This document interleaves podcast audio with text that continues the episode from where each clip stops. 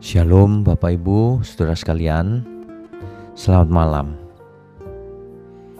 Mari kita merenungkan nas firman Tuhan berikut ini. 1 Korintus pasalnya yang ke-15 ayat 33. Janganlah kamu sesat. Pergaulan yang buruk merusakkan kebiasaan yang baik. Bapak, Ibu, serta saudara sekalian,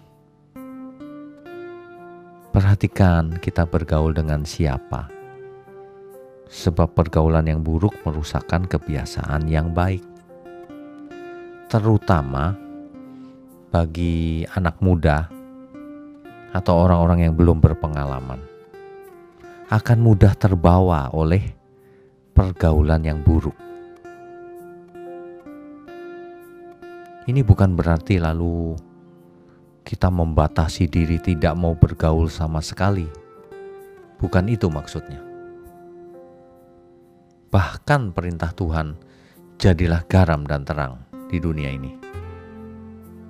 Artinya,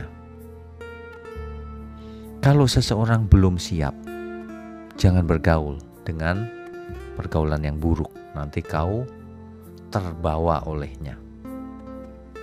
Tetapi jika seseorang sudah matang, ia bergaul dengan orang-orang yang belum mengerti kebenaran, agar mereka yang terpengaruh, agar mereka yang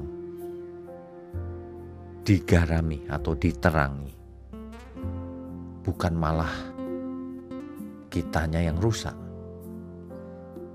Jadi tergantung kasusnya. Untuk anak-anak muda, jangan bergaul dengan pergaulan yang buruk. Kalau hamba Tuhan harus sudah dewasa, sehingga per, di lingkungan yang buruk sekalipun tidak terpengaruh. Bahkan akan mengubah lingkungan yang buruk itu menjadi lingkungan yang sehat, jasmani rohani, untuk kemuliaan Tuhan. Inilah yang harus dimengerti oleh kita semua, bahwa kita harus memiliki integritas agar tidak dirusak oleh lingkungan yang buruk. Agar kitalah yang mengubah kondisi lingkungan yang buruk tadi. Dari tidak mengenal Tuhan menjadi mengenal Tuhan. Jadi orang-orang yang fasik menjadi bertobat. Kita semua sebenarnya harus menjadi agen perubahan, agent of change, di mana kita ada orang-orang diberkati di mana kita berada, orang-orang berubah dari tidak mengenal Allah menjadi mengenal Allah. Dari tidak mengerti kebenaran menjadi mengerti kebenaran. Dari hidup dalam kegelapan menjadi hidup di dalam terang. Itulah gunanya pergaulan. Mari kita menjadi dewasa sehingga bisa menjadi garam dan terang dunia.